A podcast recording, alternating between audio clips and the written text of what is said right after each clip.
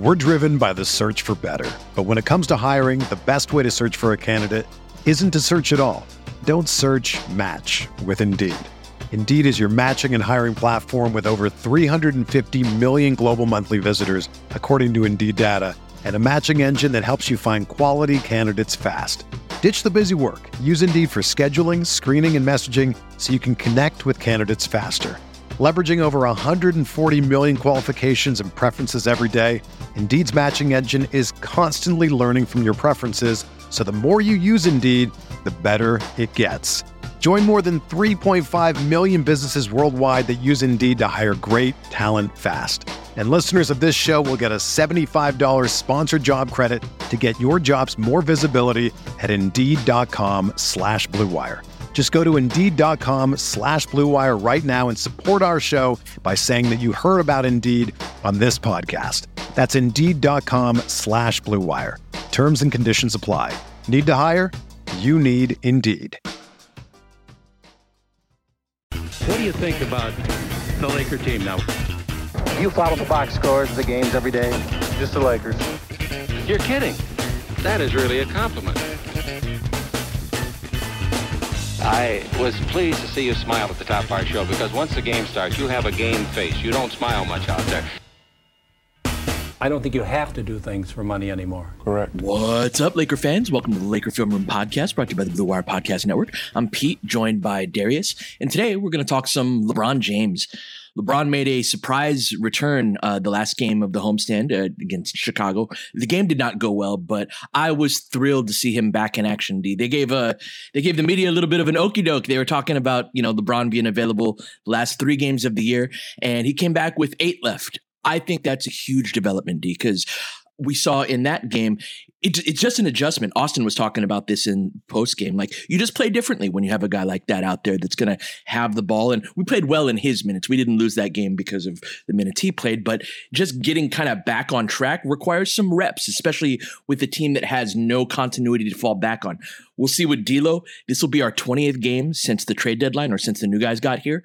And there's only been one of them with both LeBron and, and D'Lo. So hopefully uh, Wednesday night is that night. But uh, talk to me, man. LeBron returns. I think it's a huge deal to kind of get some get some continuity before knock on wood a play play in game or a playoff game. So first of all, 100% agree with all of that. Let's let's backtrack a second to the timeline and yeah. And so this is where it's funny. He right? went to the Because LeBron James of feet, this- Darius. The LeBron James Yes. of feet. So you read the quote and it's funny enough, but you see when you see the video and him sort of wondering, am I actually going to finish this sentence? right? Like he because he said I went to the LeBron James of and then there's like a the briefest of pauses oh, and Oh, this what have I idea of myself into? am I really gonna say too far now? Man, like that I've happens gone to me too far like now to two, three back. times a pod for me. So I, I feel that.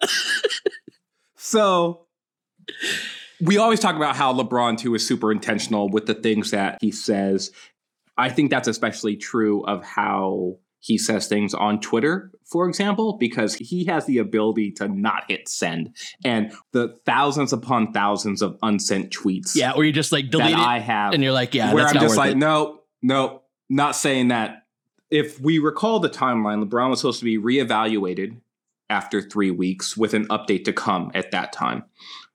The three week mark would have been last Thursday, and the Lakers actually gave an update on Tuesday, right? Which was the most generic of non update updates that you could have given. The he has returned to some form of on court activities and is continuing his progression towards return to play or whatever it was, right? Which is basically just like that could mean he's standing up and shooting free throws like we um, had seen right. him doing It's no indication that he's anywhere close. Exactly. And so, but right after that, the leaks came. And it was reporter after reporter. It was Woj, it was Chris Haynes, it was Shams, it was everyone. And so it's like, you know, we're hearing LeBron is targeting a return like the last week of the season, like th- with three to four games left. It's like, okay. Literally within an hour of that, LeBron is tweeting Yeah. like, I speak for myself. Sources will say whatever they want. Like, there's no timeline. There was no update, right? And there was some sort of like, it was the team who gave the update. No, no, no, no, no. LeBron's not pushing back about what the team said No. because the team didn't say anything. That's right. The team, in fact, re like LeBron, if anything, was reiterating exactly what the team said. That's right. Because the team specifically said there is no timeline for his return. And LeBron saying, I'll speak for myself, there's still no timeline. And it turns out there was a timeline. It just wasn't the one that he was talking about because he he was just like, I'm he apparently he's feeling better. And he's like, he went to the LeBron James feet. He said he tore a that- tendon, and man. that dude's he said he tore a tendon in his foot. Yes. How is he back? And that dude said that you're healing like Wolverine, apparently. So he's back. So I just wanted to give that context Yeah. first because the idea there was, if you listen to the national pods, it wasn't, there was no optimism. It, if anything, it was like, well, he's doing everything he can to get back, but we'll see. And coming back this early with this much time left, could you imagine if he came back with two games left and he played the game that he did the other day, which he played fine, and we'll mm-hmm. get into that in a second. But all of the timing stuff, all of the like, this pass wasn't accurate. All of like, oh, AD's diving. Is this pass to AD or is it actually to the guard who's sweeping in behind him? Mm-hmm. Like, there was a lot of that stuff going on. And that's to be expected when you haven't played. And he said that post game. Just the context of time matters here. And I was super like, I don't know, ecstatic doesn't describe the fact that like they actually get however many practices they're going to have, however many shoot arounds they're going to have, however many walk arounds in some conference room at a hotel that they're going to have. He is going to be a part of those now in a way that he wasn't going to be able to before, and then take those ideas out onto the court with him. And he's one of the best in the world at that. The thing is just like the thing that we just discussed. I'm going to implement that on the court Yes. and be a conductor of that. There's few players in the world and in the history of the game who have been better at that than this dude. I'm holding on to that. He's the brain and the conductor and the guy who leads the team. He's our leader. And that ability to be a part of it, especially on a team that we can so often talk about games and teams as a collection of talent rather than a, a cohesive team that works together. And that's such a big part of basketball, the ability to play together. There are so many actions throughout a game, ri- literally thousands, where you do one thing and the one of your teammates does something else because you did the thing that you did. And so learning the timing of, of all of that takes a certain amount of reps that even at this point, like I, I said, with about 20, 25 games left, we need to stay healthy from now till the end of the season to really have a crack at some big things. Now we're in kind of the house money territory for me where we got a lot of talent. There's just not enough time. But if there's anybody who is able to kind of get us all on the same page, LeBron James is very high up there for exactly the reason that you were stating, D. So I actually want to start on the defensive end, though, because mm-hmm. there were there were two possessions in the last game, and this is more about a leadership thing, and this isn't all on LeBron by any means, but this is just kind of an everyone thing where we gave up points because we weren't matched up. Like there's one out of a dead ball where two guys were guarding one guy on the perimeter. We left Zach LaVine by himself. There was a second play, and these are the types of plays, D, that like require a certain amount of mental focus and and being locked in. That if you don't have that at this time of the season, that's actually really bad.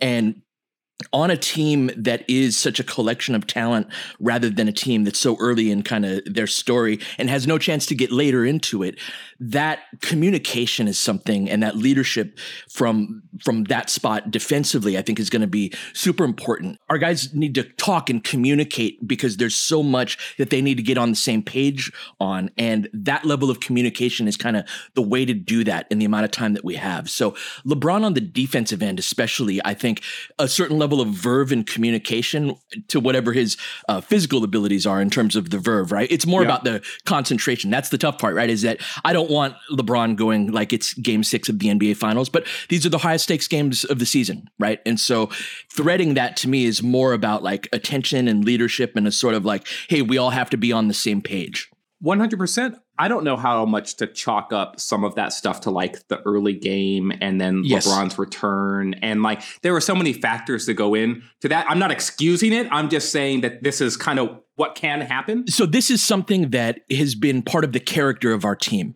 We've made a lot of mistakes throughout the whole season where it was like simple like youth basketball type of mistakes like oh I don't know who I'm Sure. guarding type of thing, you know. And so because it's been so prevalent, if it were just a one-off in a 12:30 game on a Sunday, like that's one thing, but it's it's who we've been. No, it has. And it's funny, right? Because there's literally no players that are on the roster from last season besides LeBron James, Anthony Davis, and Austin Reaves, and like, and like Wenyen, right? So Yeah. it's just like when you speak of like the character of the team, you know how there are times where Mike has described this a bunch, and and I know that he saw this a bunch with Kobe, but I know that he sees it with LeBron as well. Is that there's a certain amount of puffing out your chest that you're able to do when you have a dude as bad as that on your side. It's just like you walk into the gym with one of the best players in the world. I'm sure the Bucks feel this way. I'm like, right where it's just like, oh, especially when that dude's like a physical marvel, and it's just like, oh, oh no, we got we got this dude on on our side. And that's a thing that cuts both ways though. It it can also and to a certain extent they've got two of those guys with Anthony Davis as well when AD is playing at like his peak level. And sometimes that allows for when you think that you can physically outdo the guy in front of you you don't always have the right mental locked inside because the physical side can make up for that mental side Right. and when you're talking about those number 1 overall pick level dudes that can carry over even more not for them necessarily but for the people who Yes. are in their wake The Right. the one concern though is that how physically in particular like Yeah. uh, dominant can he be at this point both in terms of years in his career but also coming off of this foot injury like i'm not expecting him to plant that into the ground and raise up for a dunk anytime soon Me neither. But I will say that when you talk, when you said, "Hey, I want to start with well with defense," there was a possession that stood out to me where LeBron and AD are both in the game together, and AD is the ball swings. I think. But basically, LeBron ends up defending a ball screen on one side of the court while AD ends up on the other side. So Is LeBron ball the screen is on- on the left wing. is lebron the on ball defender he is not the on-ball Oh, defender. he's the he is big. the guy guarding the screener. got it Yes. And he plays in a drop.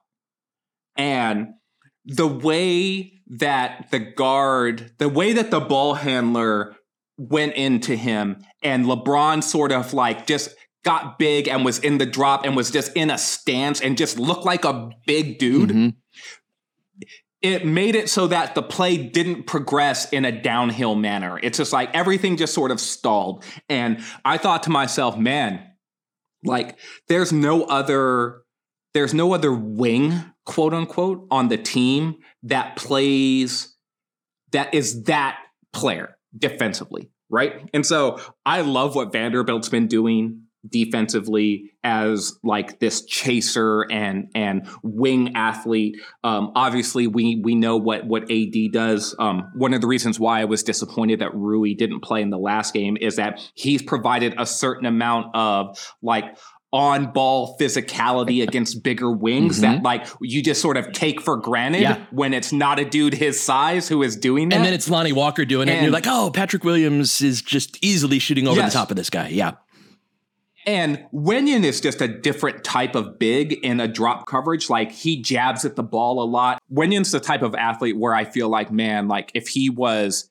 instead of being 6'10, if he was like 6'3 or 6'4, like he'd be like a great hurdler. Hmm. He's very upright and angular Mhm. and he's this dude who who can like get down and then like explode really quickly but guys get into his chest a little bit Yeah, and so and he's like just sort of thi- this long and lanky athlete and the way that he moves is very fluid and you're like oh man like look at Mm-hmm. this dude just get up and down the court and he can run so effortless He jumped a passing lane the other day where he got like the deflection and then made this like running reverse layup behind his head. Like, how did he not fall down doing that? Like most bigs fall down doing that. And so, yeah, that level of agility at the five spot in particular is super helpful. he doesn't have that ballast where when he gets down in a stance, the way that LeBron is just like sort of this wall, Yeah. and dudes still do not want to attack him and go into his chest because they're not going to get any ground that way, right? And so having that on the same court as Anthony Davis with then a player like Vanderbilt who has the ability to chase right? This is where the Lakers defense can come come together. And LeBron is such a great quarterback defensively that he can be both a backline defender and an on-ball defender in in a way that like only AD can do. But it's like but AD is still on the court as well. And so it it exponentially allows the Lakers to do more defensively and shut things off in in a way where if LeBron is engaged and he does have just regular mobility, Yeah. right? If he's compromised at all physically in a way where it's noticeable, and he wasn't He wasn't. in the last Mhm. game, that the Lakers are going to be fine defensively, particularly if Vanderbilt is out there too, because Vanderbilt as a big is not it. It's just That's not. right. And LeBron's presence allows him to be out on the perimeter. Like it's one of those things where it's like he's not it, but I also completely understand why he's getting minutes at the four uh, with LeBron out, just because of you know the the roster that we have. But LeBron being there puts him in his strongest parts. Like I said, man, watching him go from Luka and Bi and DeRozan the other day. That was even despite his bad Booker? minus. Booker, he was great on Booker. Like when we started seeing him do this, that's why I was like, this is a game changer for us because we don't have that type of defender, and that type of defender is super valuable. But to put him out there, I'd love him every minute that he's out there to be more of a perimeter defender than a big. Uh, to but to do that, you, you need another guy back there that can win the ground game, especially. That's where I think of with LeBron is that he is so smart and understands the other team what they're doing and their plays and whatnot. He can beat guys to the spot, not with his quickness, but with his anticipation.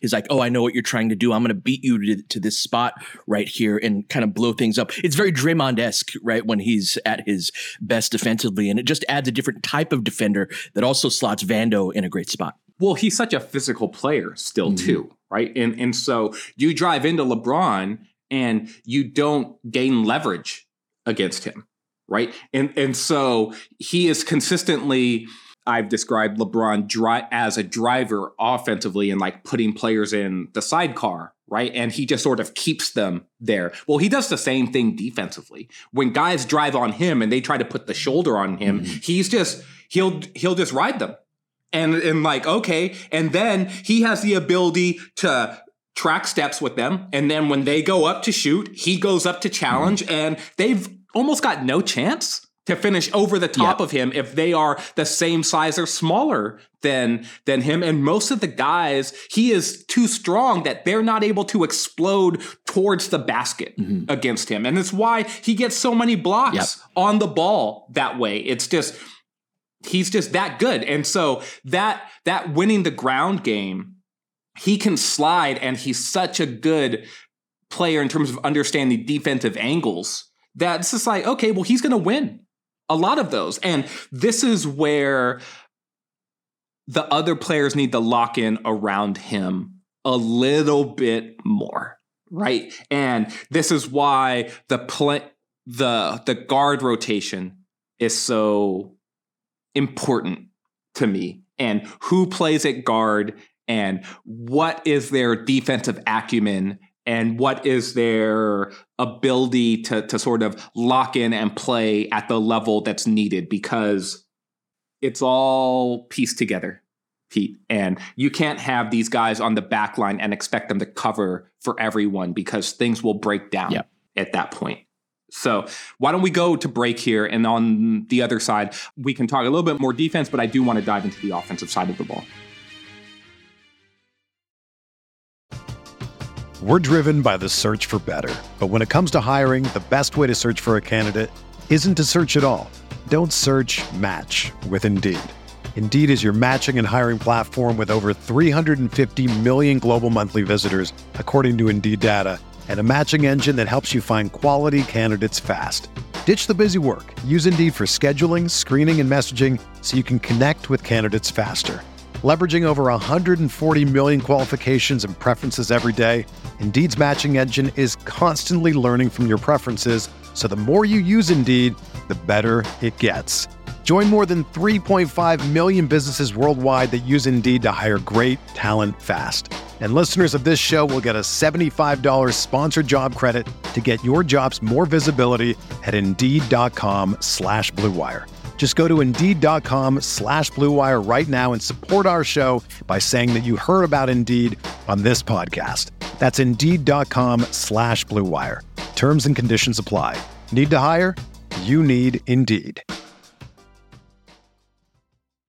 When you need mealtime inspiration, it's worth shopping Kroger, where you'll find over 30,000 mouthwatering choices that excite your inner foodie. And no matter what tasty choice you make, you'll enjoy our everyday low prices, plus extra ways to save, like digital coupons worth over $600 each week. You can also save up to $1 off per gallon at the pump with fuel points. More savings and more inspiring flavors make shopping Kroger worth it every time. Kroger, fresh for everyone. Fuel restrictions apply. I would like to start with the starting lineup and on the offensive end in particular. This is going to be our first time, ideally. It, we'll see about about D'Lo, right? But if he plays, D'Lo, Austin, Vanderbilt, LeBron, AD. I've been dreaming about this particular lineup in particular. I think it's our our best five, um, and one of the things I've been talking about a lot this year is the jump shooting of LeBron and AD and what a dip that it's taken. Now, there's only so many ways you can kind of finagle your way around that. They are going to have to hit jumpers at, at, at some point for us to reach our highest level. But I think that this gives our floor in terms of jump shooting, uh, or this puts our floor jump shooting wise so much higher, but also the ball handling on the perimeter. Because like Beasley's a better catch and shoot guy than Austin is by a fraction, I'd say. But the difference in ball handling and passing and decision making, and then defense on the other end, I just think is a, a massive difference. And so I see a lot of guys that can break down a defense and create advantage and enough to kind of make up for the lack of jump shooting from both Vanderbilt, but also the the dipping numbers in that respect of LeBron and AD. And so I'm super excited to to watch that five in particular. What are your thoughts on them? This is where D'Lo is so important. If you have Dennis as the starter next to Austin, and it's the same exact group, I think they could still be successful offensively but I think that you're going to see that one extra defender who is going to be in the paint and not a guy who is a high level enough shooter yeah. to punish it consistently. Yeah, you're okay right? with Dennis Shooter and, jumpers if you're the defensive coach. Yes. And so one of the things that I've liked about D'Lo is that he has shown a great amount of comfort level as an off ball player. And in fact, he has been morphing more and more into an off ball player as Austin's on ball reps have gone up. Mm-hmm. And when the Lakers go to their three guard lineup with Dennis, Austin, and and D'Lo, it's rarely D'Lo that is bringing the ball mm-hmm. up. It's almost always Austin. It's like probably like sixty percent Austin, and then like twenty five mm mm-hmm. Dennis, and then like fifteen D'Lo in terms of the player who starts the possession with the ball. And that trio, that three guard lineup has been the one three guard lineup that we've had that's been killer. It's like a plus 30 and over in terms of net rating in about 100 minutes. Yeah, because it's three guys that can run a screen and roll. Dennis is in the corner and he is, Dennis is a baseline player. Mm, mm-hmm. He is a baseline yes. player. And so it's just like, he's not the same sort of player at all, but it reminds me of of like how Rip Hamilton almost always just stayed along the baseline mm-hmm. and he just ran, ran around screens, the baseline yep, yep. The, the, the entire game, like like Mr. Floppy, right? Freaking always running floppy actions. So Dennis can shoot the corner three, but when he drives, he loves to rack baseline every single time. Doesn't matter if he's going left or going right, he's going baseline. And so when you have those two guards up high in Austin and D'Lo, right? This allows you to play two-sided action and D'Lo particular can space on opposite side while strong side action is going on and be a threat. Oh yeah. Both to hit the three or ha- or come off screen actions to curl into the lane and then run second side pick and roll mm. action. And I am I think most excited about that prospect of having three pick and roll ball handlers on the court in terms of LeBron now instead of Dennis, with Austin and D'Lo have three screening options in AD, LeBron, and Vanderbilt, and all of the different combinations within that, and then have Austin and D'Lo as shooters. And there's no one on the court that can't do everything that you want to do mm-hmm. offensively. Even Vanderbilt will space to the corner and shoot the corner three if he has to, but he's a good screener, mm-hmm. he's a good cutter, and he just understands like how to screen mm-hmm. backside as well. So there's a lot to like yeah. offensively with this group, and LeBron can unlock a lot of this because of his passing as well. Yeah, he brings certain attributes to the table that no one else does, even amongst talented on ball players. And he really brings that force element off of the dribble. There's nobody else. D'Lo can do this to, to guards of a certain size for sure, but our guys are generally not the sidecar guys, right? Where you get a, yeah. a head and shoulder past them and they kind of seal that guy on their side because of their uh, superior strength and physicality. That's not D'Lo's game. It's not Austin's game. It's not Dennis's game. And so to have that as one of your on ball options from the perimeter in particular is super important, right? And uh, against certain matchups, that's going to be helpful. but in the Bulls game, we saw uh, LeBron in the post a lot, right? Because they had Alex Caruso yeah. on him quite a bit. And I thought we saw some kind of flickers of of uh, quality play off of that eh, that I think can help AD and then the shooters and the kind of the cutters off of Bron. It just gives us a different look. Like I wish we had more games because I think that the fully realized version of this team is kind of this cool zig when everybody else is zagging type of team where you've got two players that you can run a lot of offense through the post in, and then multiple players: LeBron, AD, Rui, Dennis Austin, who are really good in mid range. Uh, D'Lo, right? We've got a lot of guys who are good mid range shooters, like unusually so. And so defenses aren't particularly designed to be great against that part of the, the court. And so I just wish we had more time to kind of fully realize this. But talk to me a little bit about LeBron and the post, because I think that that's something. Obviously, I've been been uh, barking up this tree all, all, year long, but I do think it's something that with this team, and we talked about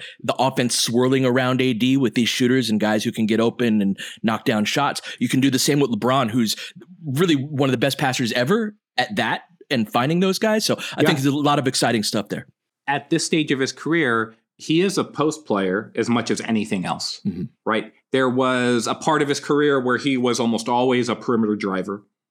And then if guys went under screens on him, then he had to evolve to become a jump shooter. But then when he went to Miami and he played basically power forward a lot more offensively, then he went to the post more and more and more right? And at this stage of his career, he does way more big man stuff in terms of screening, like on ball screening and then diving and then diving into post ups. Remember, the, the last game he played before this Bulls game was the game against the Mavs. Mm-hmm. And he took over down the stretch of that game almost all from the post. And so he was just overpowering a small Mavs team that didn't mm-hmm. really have a wing defender to put on him. It's just like, oh, here's Reggie Bullock and right like and he was just backing these these dudes down and finishing in the paint with like step throughs and little turnaround jumpers and, and, and power finishes off of drop steps. And this is what he can do against so many opponents.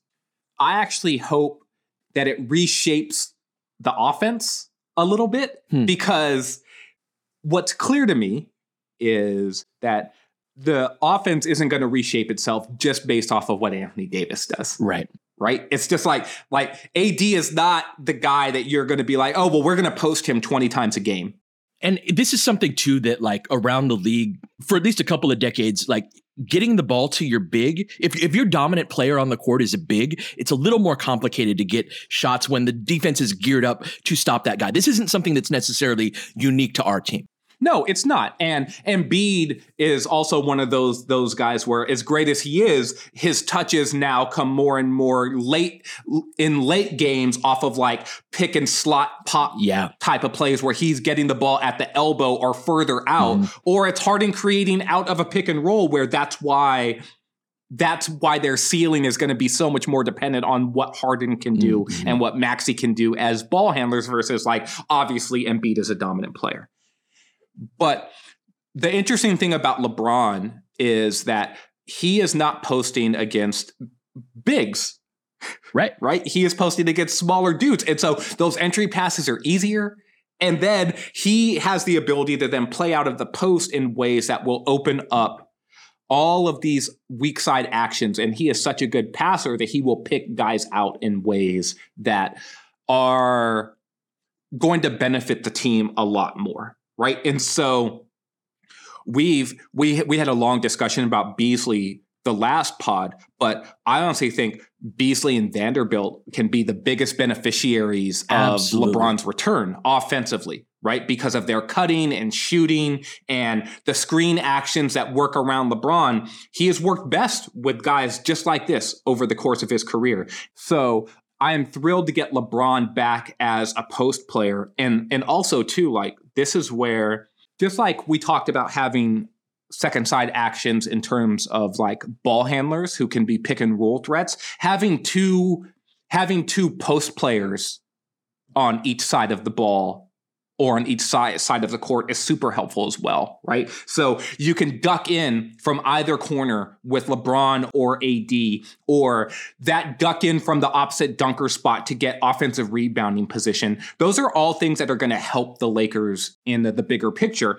Then that leads to transition defense questions and and a lot of stuff, right? But LeBron in the post, it's going to be a great equalizer and a good slowdown option for this team's offense when they haven't had that specific thing and it's just like you're they've just been overly dependent on the guard shot creation, I think. Th- that's something too where he's a little bit different in terms of how he posts up than AD because AD is such a high center of gravity guy. You were talking about that play that you remembered where he didn't duck in.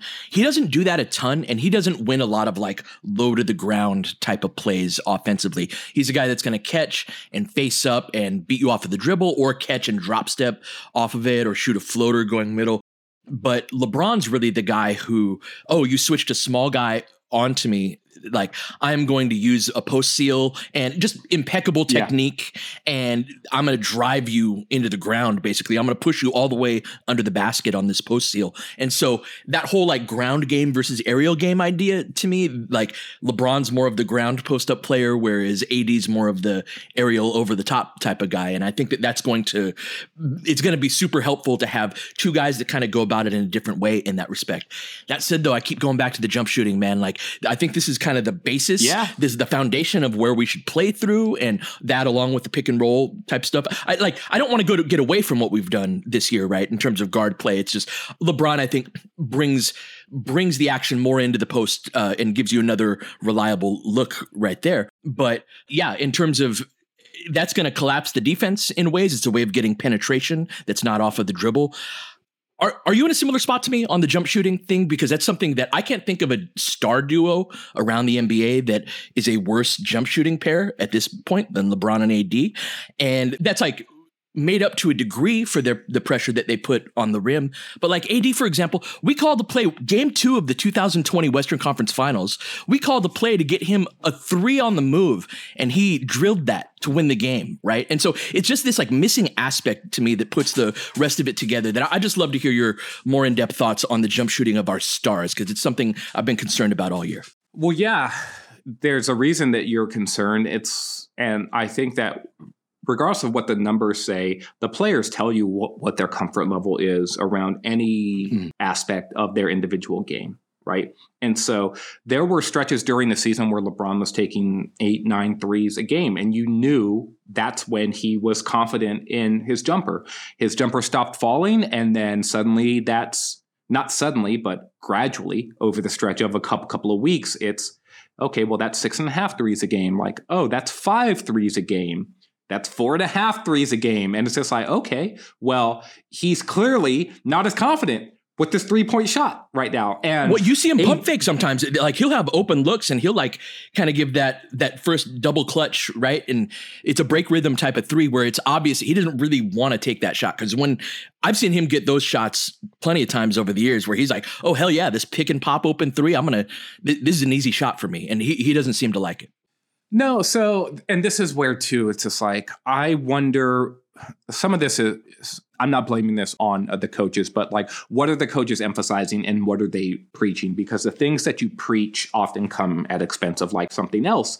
And if you're repeatedly told to attack the basket, then odds are Mm-hmm. that that means that there's probably less confidence in your ability to hit the outside shot, right? And, and so, and then if you combine that with an individual player's sort of own shakiness with Right. their own jumper, then that leads to situations where, well, this guy is not shooting any threes at, at all. It goes back to that comment that you said that Frank Vogel had in AD's first season, where he's just like, you know, well, no, I would want this guy shooting three or four of these a game. Mhm. And it's more like, I believe in you, keep keep shoot, shooting these. It's clear the guards have the green light to shoot the three whenever they want. Be like we've got it on tape with Darvin talking to Beasley, like, no, man, this is what you do. I think LeBron and AD need to get back to showing confidence that they're going to take and make that three. I like when AD shoots the three ball. I like it especially when it comes within the context of an overall package of his offense, though. It's a side dish for sure. It should never be the, the main thing, but if it's not available at all, I think that's harmful in a way where it just makes him way easier to guard. It's always about striking the right balance. Mhm. though, right? And so the side dish that that's the perfect way to to describe it to me. It's just like, well, you you need some of that on your plate because it helps balance out the rest of the meal, right? If they're not taking it, and this is especially true for LeBron because LeBron is still a perimeter player Mhm. too. If AD is going to play forward and he's not, basically, Right. then like I think he really needs to have this as part of his arsenal when he is in this four out one in system. Like I think it needs to be a part of things, but if he's I think the way I could describe it is with LeBron back back in the mix, with him and D'Lo and Austin, and then Dennis as the fourth ball handler. I have enough confidence in the decision making of the four main ball handlers that if AD is screening and rolling almost all of the time, I feel pretty comfortable with like whatever the outcome of the play is going to be, if that makes It sense. does, but do you think he should be picking and popping? Because we've seen a lot of defenses collapsing into the paint. We'll see it against against uh, Chicago on Wednesday. To me, that those are the times where like take a couple of those instead of roll to the basket, pop out behind the line. They're going to be way off you. It's a practice. It's a practice jumper. That's how you get that side dish on the plate. So here's an interesting question. So, yes, I do think that he should be picking and popping. I also think that one of the things we've seen less of with D'Lo out is teams icing screen and rolls with AD on the court. Oh, that's a good observation. Yeah. Because one of the things that you try to do in order to not have to go over the top of a screen Mhm. when you have a pull up jump shooter is to ice the ball screen. So right? this is when because the ball then you keep this is when the ball's on the side of the court, like free throw line and below, and the guard ball handler, instead of really defending the guy with the ball, he's gonna be like, We're not gonna let you go middle. That's what icing a screen is, if you're not familiar with the term. And so uh, of that ilk, we've run a lot of side ball screens like that. That's a way that teams will like to to defend that. So what's the impact of that on AD? in terms of his jump shooting, when you ice the ball ball screen, the natural shot off of that is the pop. It is the jumper, That's right. Because the pass that's open is the pocket pass to the guy who's sitting literally in the pocket, which is going to be around the elbow area. And you also have because the defensive player that's guarding the ball handler is not right in front of them, you need the big to be the person that's right between the ball handler and the basket. Because if you have the ball handler off to the side preventing middle and the big doesn't hedge, it's just a straight line drive to the basket. So the defensive big is occupied in the paint, in the interior, or, or close to it at least, in ways that where that shot you're talking about is wide open. Yes. And so one of the things that I, and this is just a hunch of mine, but this is where I'm at, is that that shot being the shot that's open makes it very easy for AD to like not have to like pop, but it's just like this is this is the symmetry of the play. My guess is that AD is being told to roll. right on most screens and if he's popping if because the only big that generally pops is Bamba, and when Bamba pops, he pops all the way out to be on the three point line.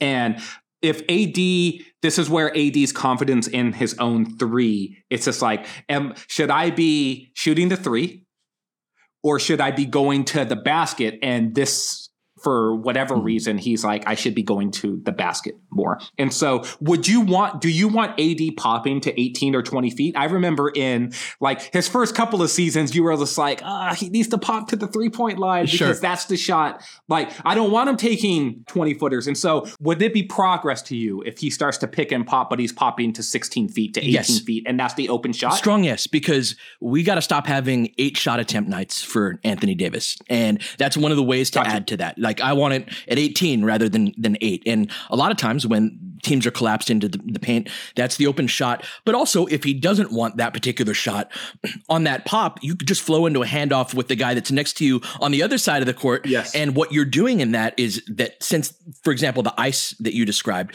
if the defense is back there and you go to the pop, but AD doesn't want the shot and it flows, say to say to D'Lo or say LeBron right there, all of a sudden, all of the defensive attention is back there, and you've got a two on one up top where AD's setting the screen on a handoff. We run these handoffs all the time. So it's been super fun to get into the uh, the nitty gritty of, of all this with you. We got to wrap up. Uh, we will be back tomorrow to preview the game against Chicago, our second one. But until then, you've been listening to Laker Film Room Podcast. We'll catch you guys next time. James has got it in low to McHale. McHale wants to turn. He's double team. Just pass out of front. Broken up by Worthy. Tip to Magic. Worthy dies on his belly. Magic scores. There's Magic got it. Magic fires. It's good. Game. Rebound to Three seconds left. Van Exel to win it. It's on the way. Good. Kobe Bryant, 48 points, 16 rebounds. Shot with his eighth block shot that ties an NBA Finals record. A lot of Laker fans sticking around for this. You're seeing something that's very rare indeed a Laker to get MVP chance right, in Boston. In Boston. Of all places. Are you kidding me? Kobe. Hard to believe. Are you kidding me? Unreal. Are you kidding me? Lakers looking to push. Bryant spinning in the lane. Back for Gasol. Pretty pass. And it's back to a three-point game. Kobe Bryant picked up by Bell. There's the move. Two, one. Miss it. Bryant. Unbelievable. For the victory. It's over. Shot clock now to five. Bryant. Yes. And that was a little tap to Alvin Gentry. Add insult to injury, Kobe. I mean, what a shot. I mean, you can't defend that. Are you kidding me? 2.1 seconds remaining. Denver a foul to give. Jokic trying to disrupt Rondo. He puts it in. Here's Davis, 4-3 in the win. Oh, it's good! Anthony Davis has won it for the Lakers! James again. Oh, he hits another one. LeBron James putting together a closing quarter against the Nuggets. This historic 2020 NBA championship belongs to the Los Angeles Lakers. The Lakers conquer the bubble, and banner number 17 will soon hang in the rafters.